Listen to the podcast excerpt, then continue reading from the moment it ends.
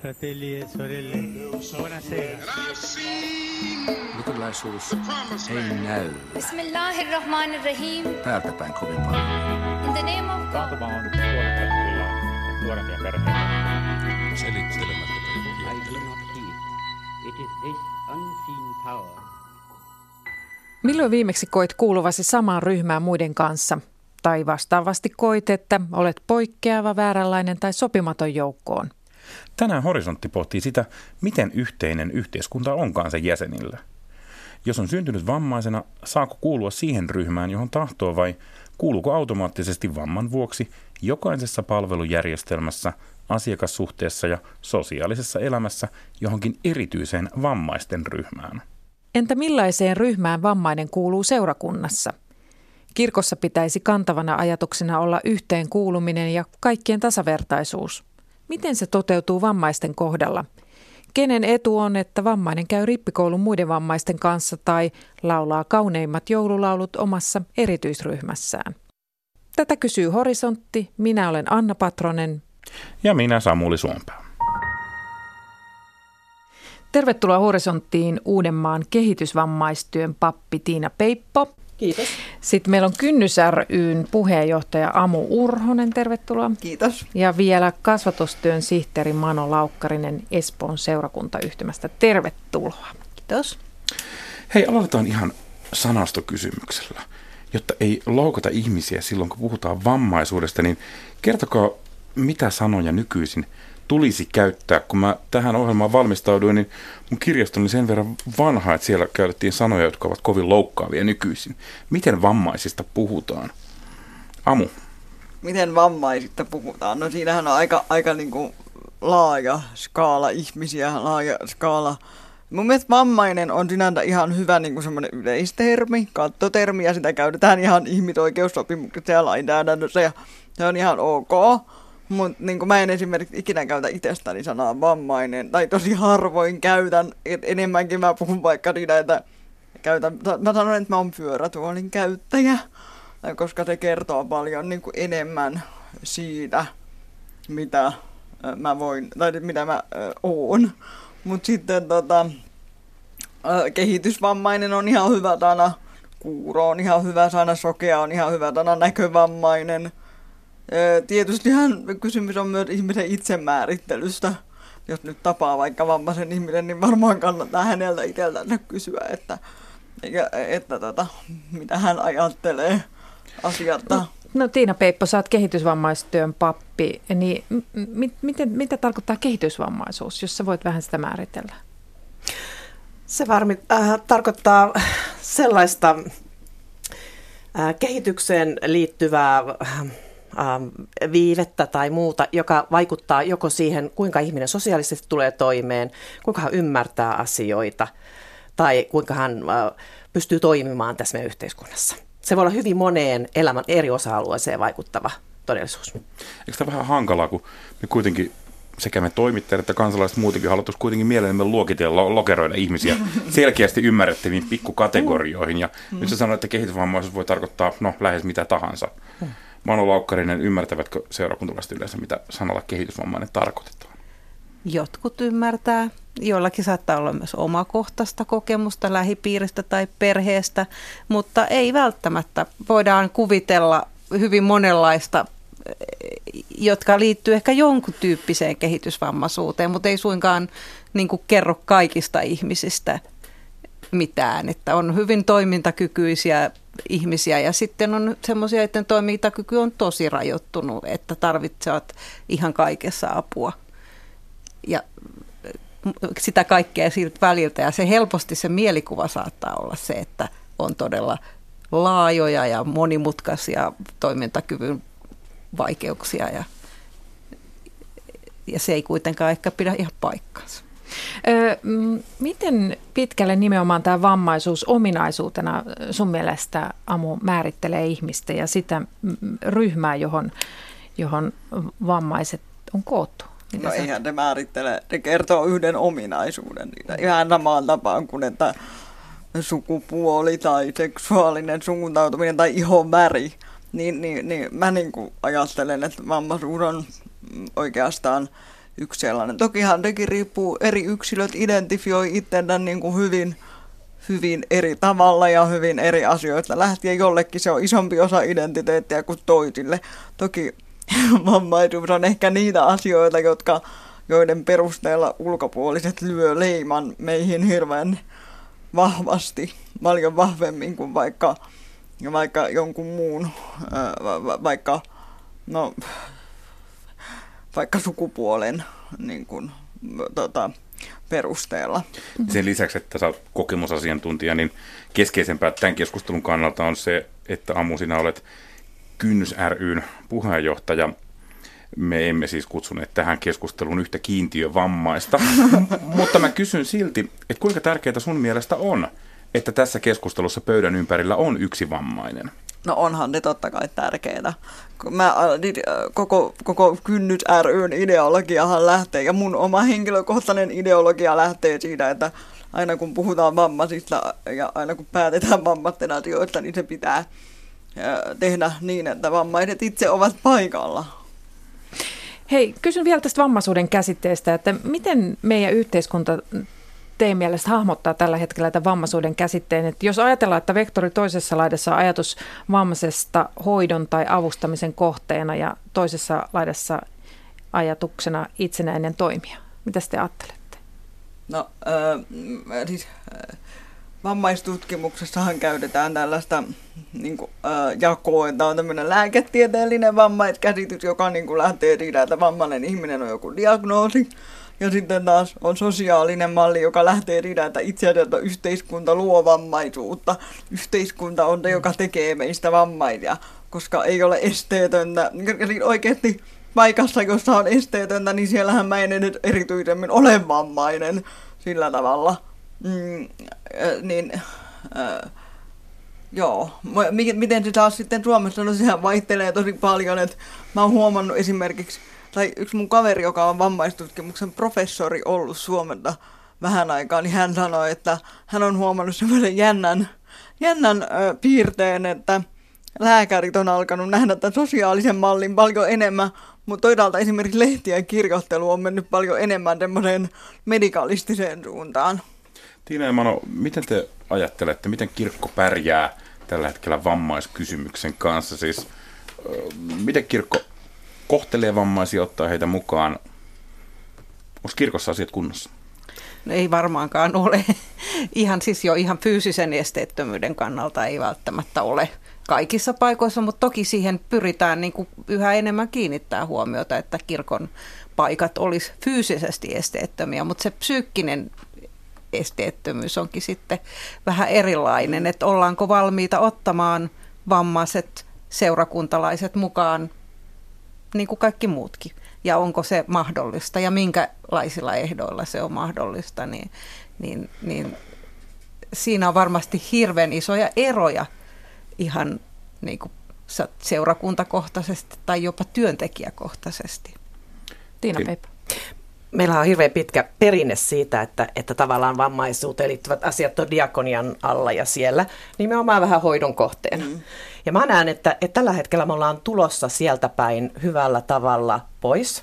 Jos rakenteet jotenkin, äh, ne kuvaa sitä, missä me ollaan menossa, ne tulee aina jäljessä vähäsen, mutta esimerkiksi vaikka se, että vaikka meidän rippikoulutyössä, niin meidän kehitysvammaisten rippikoulujen budjetti on vihdoin viime vuosikymmenen tai tämän vuosikymmenen alussa saatu sieltä diakoniasta sinne kasvatukseen, mihin se oikeasti kuuluu.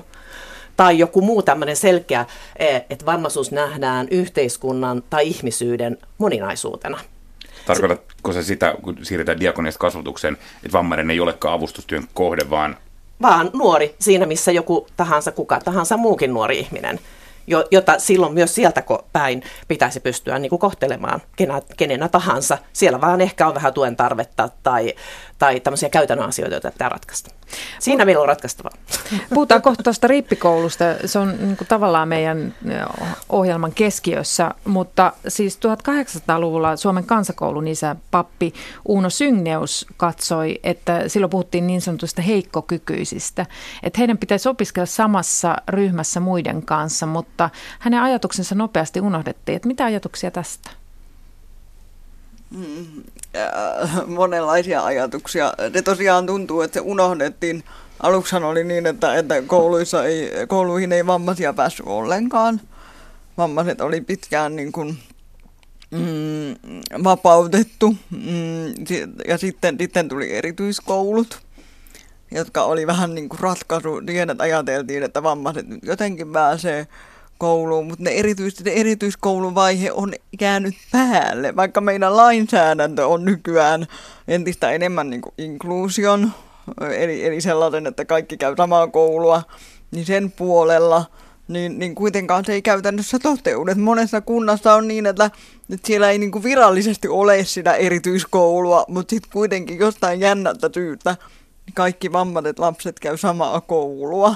Ja mun mielestä on ihan todella e, iso, suuri ongelma e, suomalaisessa koulutuksessa, että tähän on jämähdetty, koska se ei ole kenenkään kannalta järkevä ratkaisu. Väännä mulle rautalangasta, mitä vikaa siinä on, että erityistarpeinen lapsi saa erityiskoulutusta erityisluokassa muiden erityislasten kanssa erityisopettajalta? No, no erityisluokka on nyt vähän eri kysymys kuin erityiskoulu. Eli, eli sehän voidaan siis toteuttaa tavallaan niin, että silloin ollaan kuitenkin yhteydessä niihin, niihin ei-vammaisiin. Mutta onhan siinä jo sellainenkin äh, niin kuin perustason ongelma, että, että, tie, että ajatellaan, että meillä on yhteinen peruskoulu, mutta sitten se ei kuitenkaan oikeasti ole yhteinen, että, että ollaan katsottu, että tietynlaiset lapset on vääränlaisia sinne. Äh, sitten voi kysyä, että miksi meillä ei ole jotain, jollain muilla perusteilla eroteltua ää, tota, mm, erity, tai eroteltuja kouluja. Miksei meillä ole vaikka niin kuin, ää, homoille eri kouluja kuin heteroille, tai miksi meillä ei ole tytöille eri kouluja kuin pojille, tai jotain siis tällaista, koska ainahan se erotteluhan tule, on kuitenkin aina jonkun niin kuin päättämä.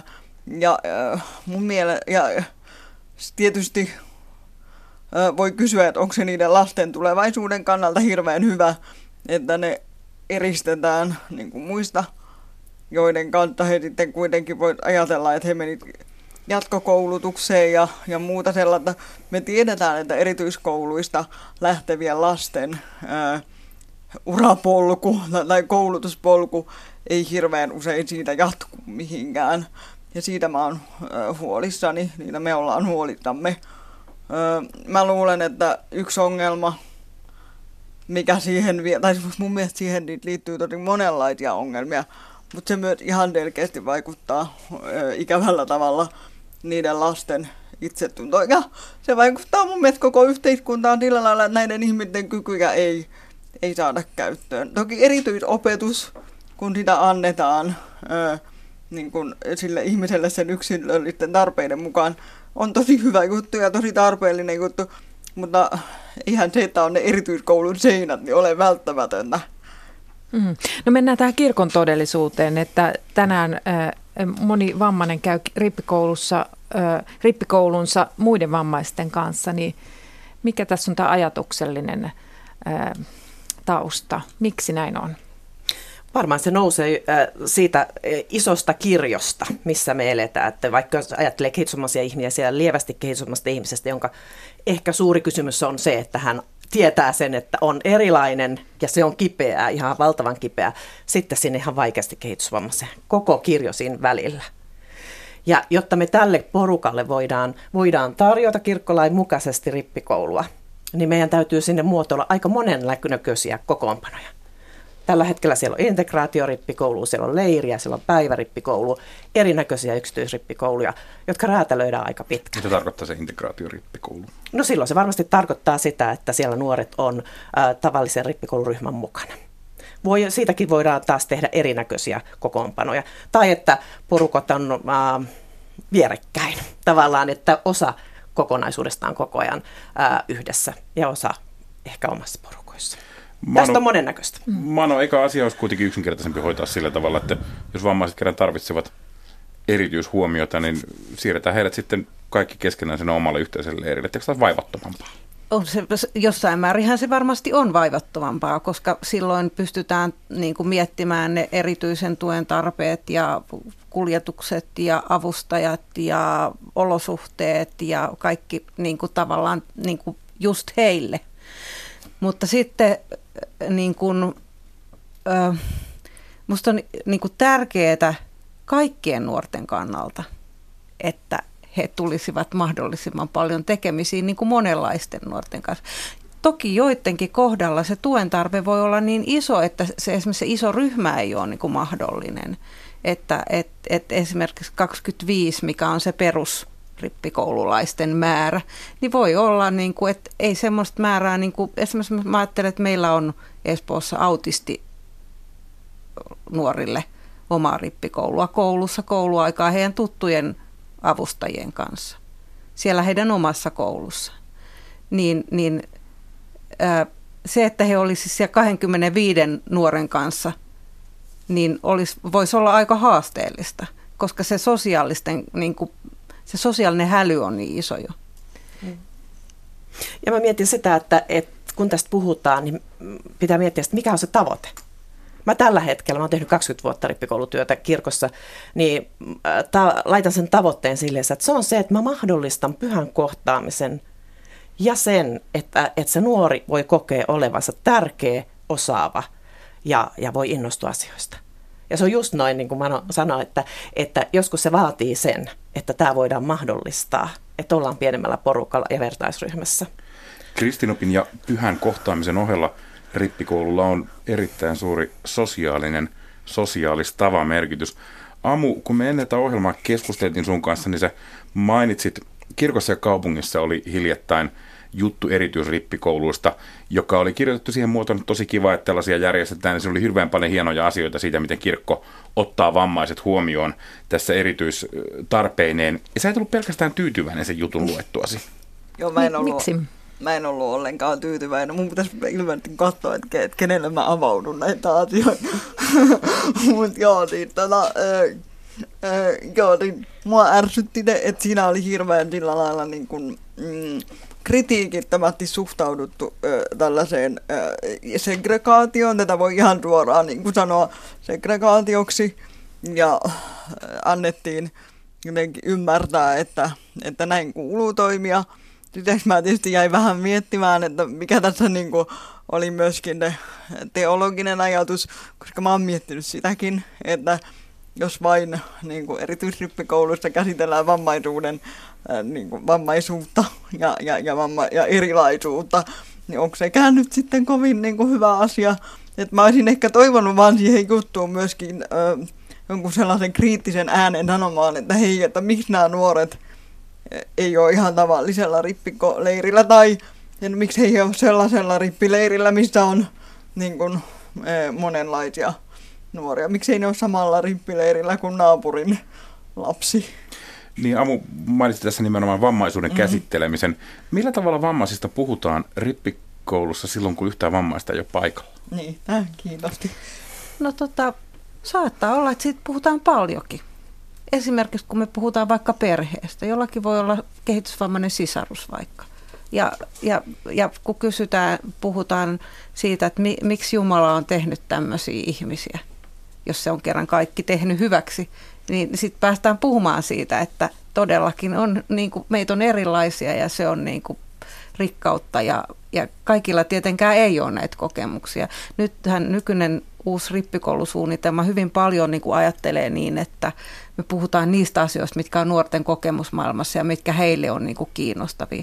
Mutta toki siinä niin kuin esimerkiksi luomisen yhteydessä, niin saattaa tulla just niitä kysymyksiä, että miksi, miksi tai, tai vaikka se, että miksi joku on vammautunut esimerkiksi vaikka jossain onnettomuudesta tässä, että onko se oikein tai miksi, mitä, mitä pelleilyä tämä on, että miksi jollekin nuorelle ihmiselle käy näin. Ja niin kuin, että onko se Jumalan tahto, että jotkut on niin kuin, vaikka pyörätuolissa. Niin tämmöisiä kysymyksiä, kyllä niitä tulee, mutta en mä tiedä, se, se on niin kuin vähän kyllä semmoista, se liittyy siihen, että – että et ei välttämättä niin kuin kaikesta muustakaan erityisyydestä niin kuin ehkä keskustella samalla. Se riippuu tilanteesta ja ryhmästä ja myöskin ehkä niiden työntekijöiden osaamisesta. Hei Amu Urhonen, oletko nyt siis sitä mieltä, että, että vammaisten erilliskohtelusta tässä riipparikäyntäyteissä, että niistä pitäisi luopua?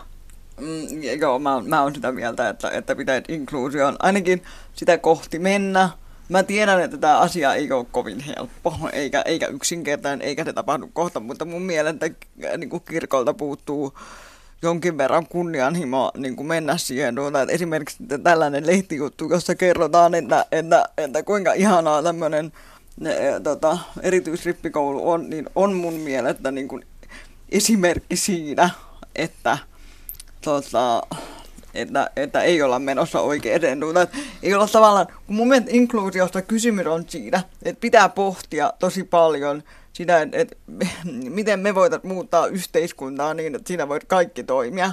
Että kun nythän me, mekin ollaan täällä puhuttu siitä, että minkälaisia vammaiset ihmiset on ja miksei ne voi olla tavointa paikoilta kuin muut. Eikä me puhuta siitä, että, mitä, että minkälaista yhteiskuntaa meidän pitäisi rakentaa, että se olisi parempi kaikille. Minkälaisia rippileire, niin mikä meidän rippileireitä on vikana. Mä tiedän, että kirkkohallituksessa on tehty tosi paljon töitä inkluusion niin kuin, eteen ja, ja tällaisen yhteiskunnallisemman mallin saattamiseksi, mutta et se ei ole ehkä sitten vielä saavuttanut sitä äh, käytännön työtä tekeviä. Ja mä tiedän, että kirkolla edelleen on hirveän vahva vammaistyön ja tämmöisen erityistyön rakenne, joka varmaan osittain estää sitä. No Tiina Peippo, onko Amun ajatukset realistisia? Mä olen samaa mieltä siitä, että kirkolla on erittäin vahva vammaistyörakenne. Ja se tulee meidän, meidän perinteestä, meidän historiasta, tavasta tehdä työtä.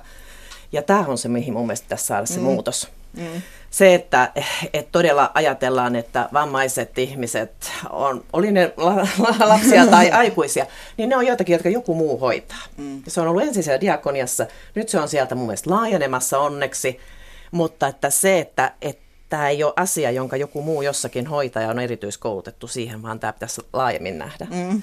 Niin tästä ollaan ihan varmasti samaa mieltä. Sitten samaan aikaan mä mietin, että esimerkiksi tässä rippikoulutyössä, niin, niin tavallaan se, että mikä sitä yksittäistä nuorta siinä kohdassa palvelee, on mun mielestä kyllä hyvin tärkeä näkökulma. Se, että sitä äh, niin kuin selvitetään, kysytään häneltä ja, ja tota, se mun mielestä pitkälle ratkaisee myös sitä, että mihin päin mennään. Et joskus se vertaisuus luo sen osallisuuden ja joskus se sen myös niin seurakunnasta kuin yhteiskunnasta voi myös niin kuin katkaista.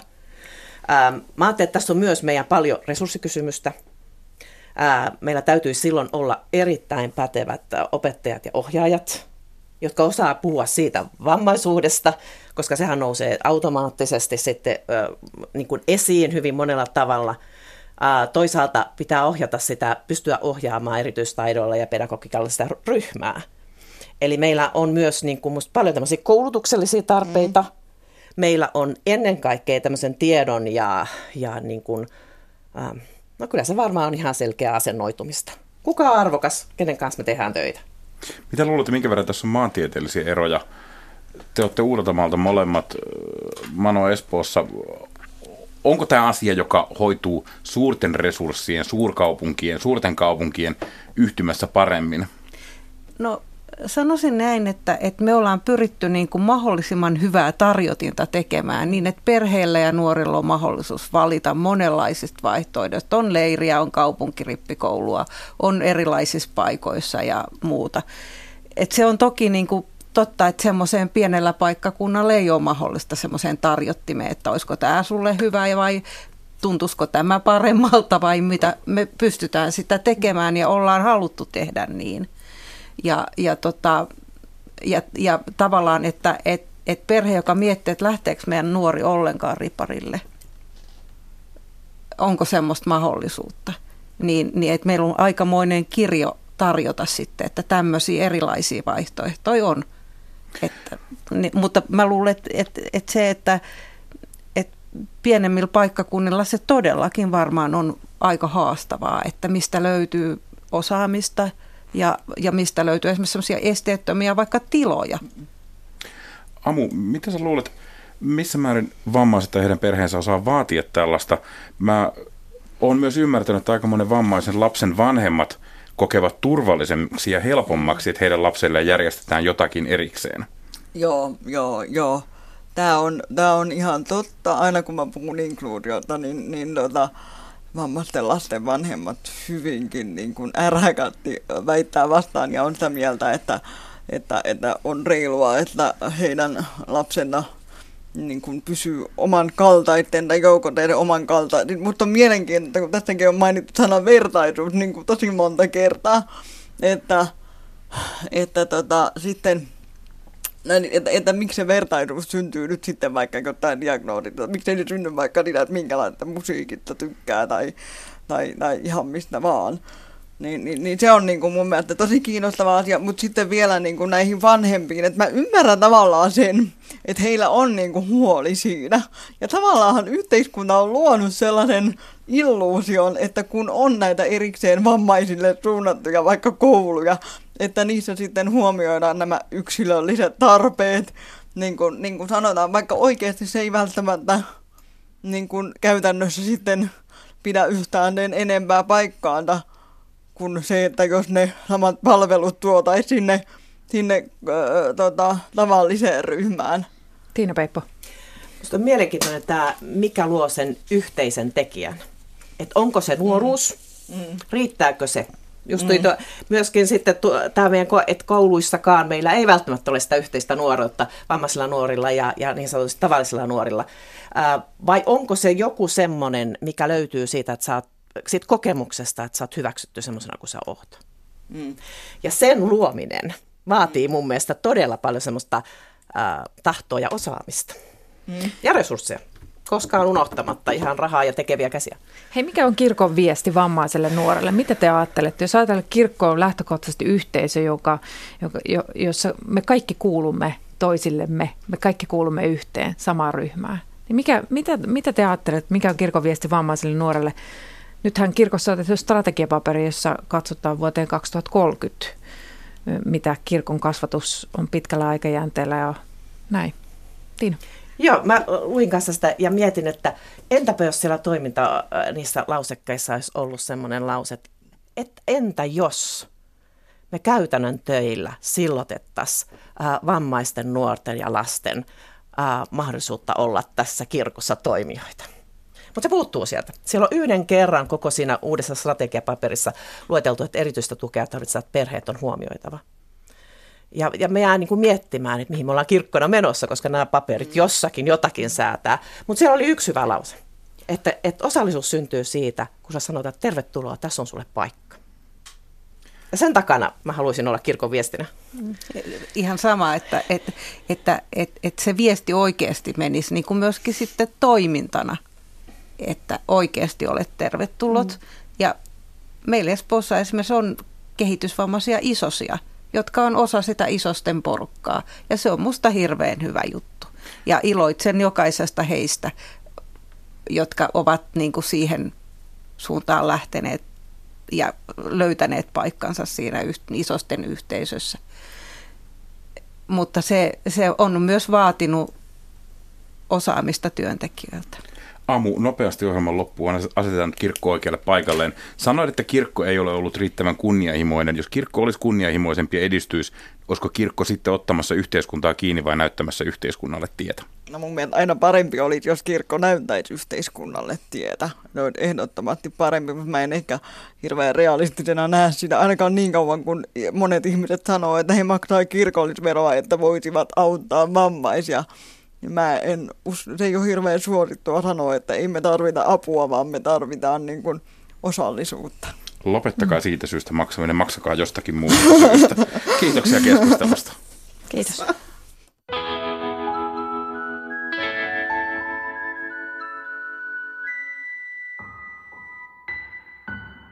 Ja sitten aivan muualle.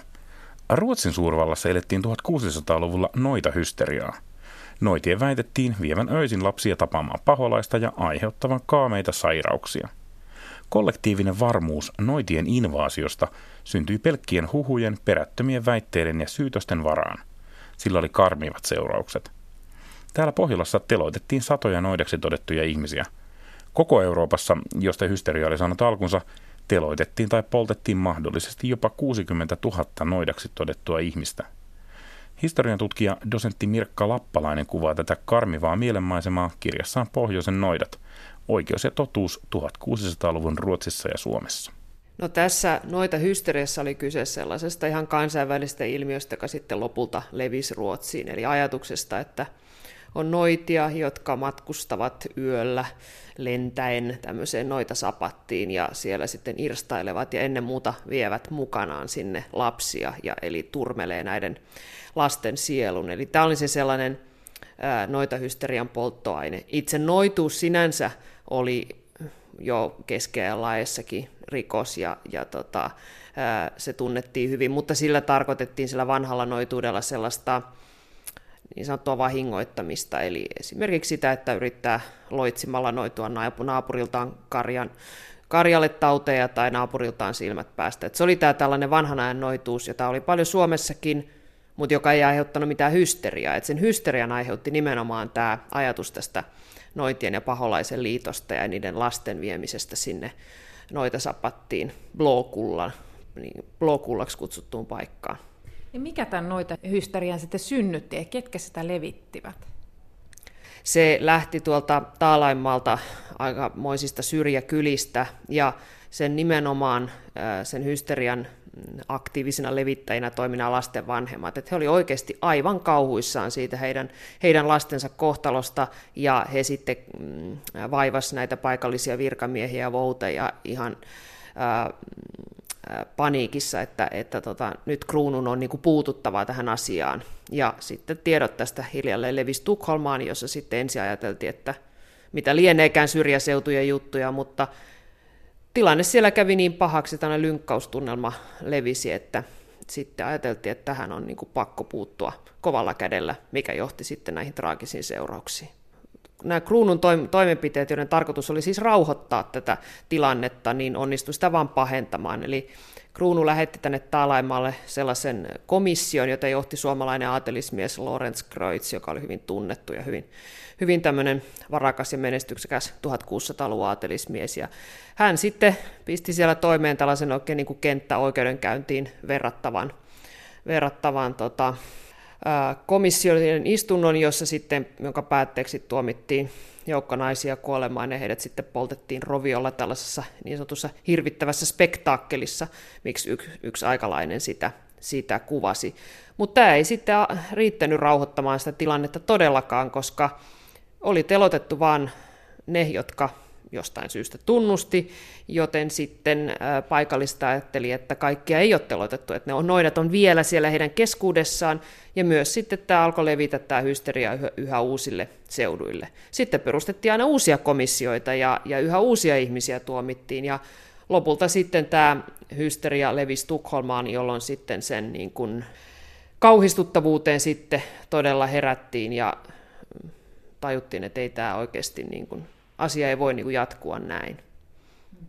No, historiatutkija dosentti Mirkka Lappalainen, minkälainen 1600-luvun ihmisen maailmankuva oikeastaan oli? Et mikä se oli se ihmisen käsitys todellisuudesta? No sitä mä oon tässä yrittänyt jollain tavalla haarukoida tai, tai ymmärtää, se on yksi syy, miksi mä ylipäätään ryhdyin tätä asiaa tutkimaan, tätä kirjaa kirjoittamaan. Ihmisen todellisuuskäsitys, siis ylipäätään tuona aikana ei eletty vielä sitä valistuksen aikaa, vaan elettiin hyvin tämmöisessä niin kuin fatalistisessa ja uskonnollisessa maailmassa, jossa oli hyvin tärkeää niin kuin etsiä Jumalan suosiota ja välttää sitä Jumalan kostoa, siis sekä yksilön että valtion. Koko oikeusjärjestelmäkin perustuu siihen, että, että tota, haluttiin jakaa Jumalalle niin kuin Jumalan mieliksi tuomioita, siis ää, näissä Olaus Petrin tuomarin ohjeissa 1500-luvulta, jotka edelleen siis painetaan lakikirjaan, niin siellähän on tällainen kohta, että tuomarilla on Jumalan käsky tuomita oikein. Ja, ja tota, niin oikeasti ajateltiin, että täytyy, että jos tuomari tuomitsee syyttömän kuolemaan, se on ihan hirvittävä niin kuin taivaallinen rikos. Samoin ei saa jättää syy, syyllisiä tuomitsemattakaan, koska se taas myös veti Jumalan vihan maan ylle. Ja tämä tota, oli sitten ihan keskeinen syy, minkä takia oikeusjärjestelmää, nimenomaan tämä oikeusprosessia kehitettiin 1600-luvulla. Että yritettiin saada selville totuus. Mikä sinusta näissä noita oikeudenkäynneissä oli hämmentävintä? No hämmentävintähän niissä tietenkin on se, jos puhutaan nyt näistä komissioiden toimeenpanevista oikeudenkäynneistä, että niissä hyvin tämmöisessä juridisella kielellä ja sivutolkulla kerrotaan asioista, jotka on ihan niin kuin kerta kaikkiaan mielettömiä. Ja myös niin, että ihmiset itse, nämä siis syytetyt ja todisteet kertoo näistä aivan myös vapaaehtoisesti ja myös ilman, että heitä on millään tavalla siis kidutettu. Sitäkin kyllä tapahtui, mutta ei niin paljon kuin yleensä kuvitellaan. Eli nämä jutut on, on siis sellaisia ihmisiä, jotka hyvinkin niin kuin vapaaehtoisesti tarinoi näistä, näistä matkoistaan sinne blokullaan.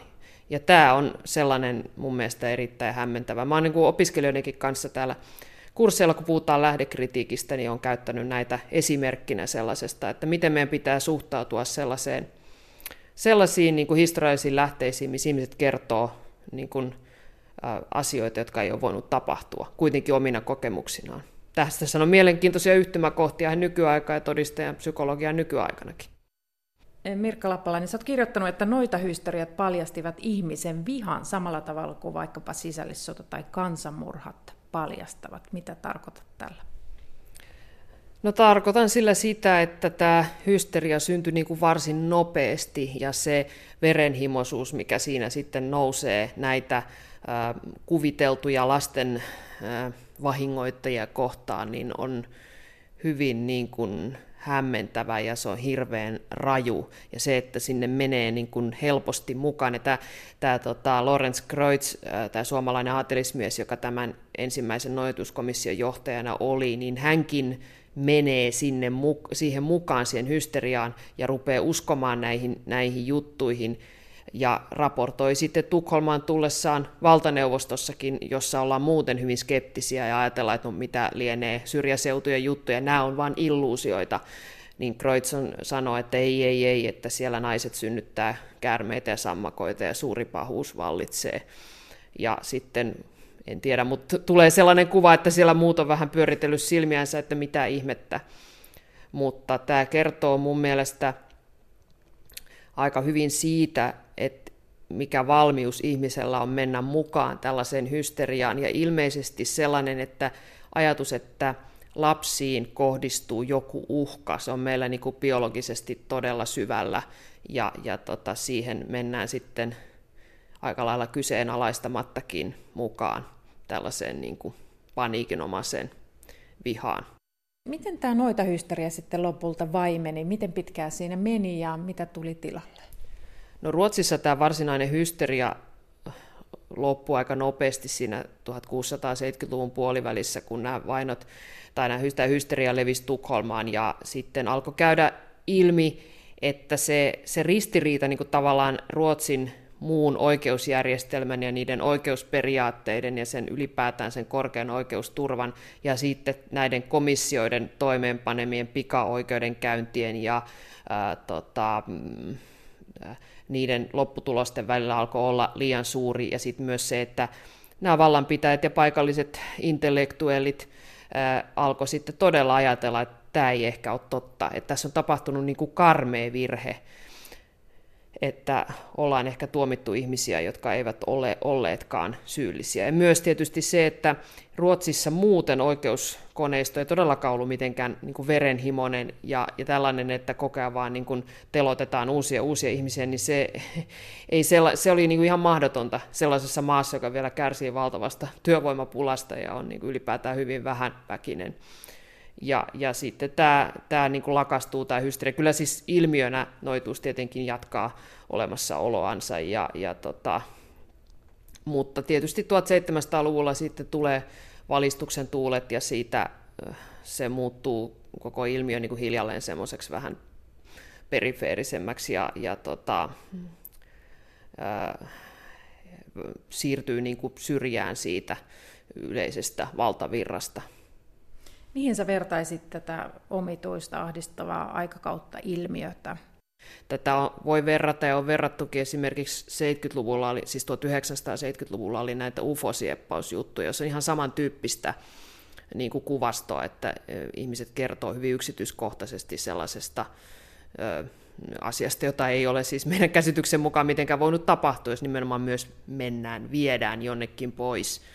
Eli esimerkiksi se sitten myös erilaisista lahkoista, varsinkin Yhdysvalloista niin kuin karmeita esimerkkejä siitä, että syntyy just tällainen ko- kollektiivinen varmuus jostain aivan niin kuin kummallisesta yhteisestä totuudesta, ää, joka sitten saattaa johtaa ja on johtanutkin ihan joukko itsemurhiin saakka. Että kyllähän ihmiset voi uskoa ihan mitä tahansa.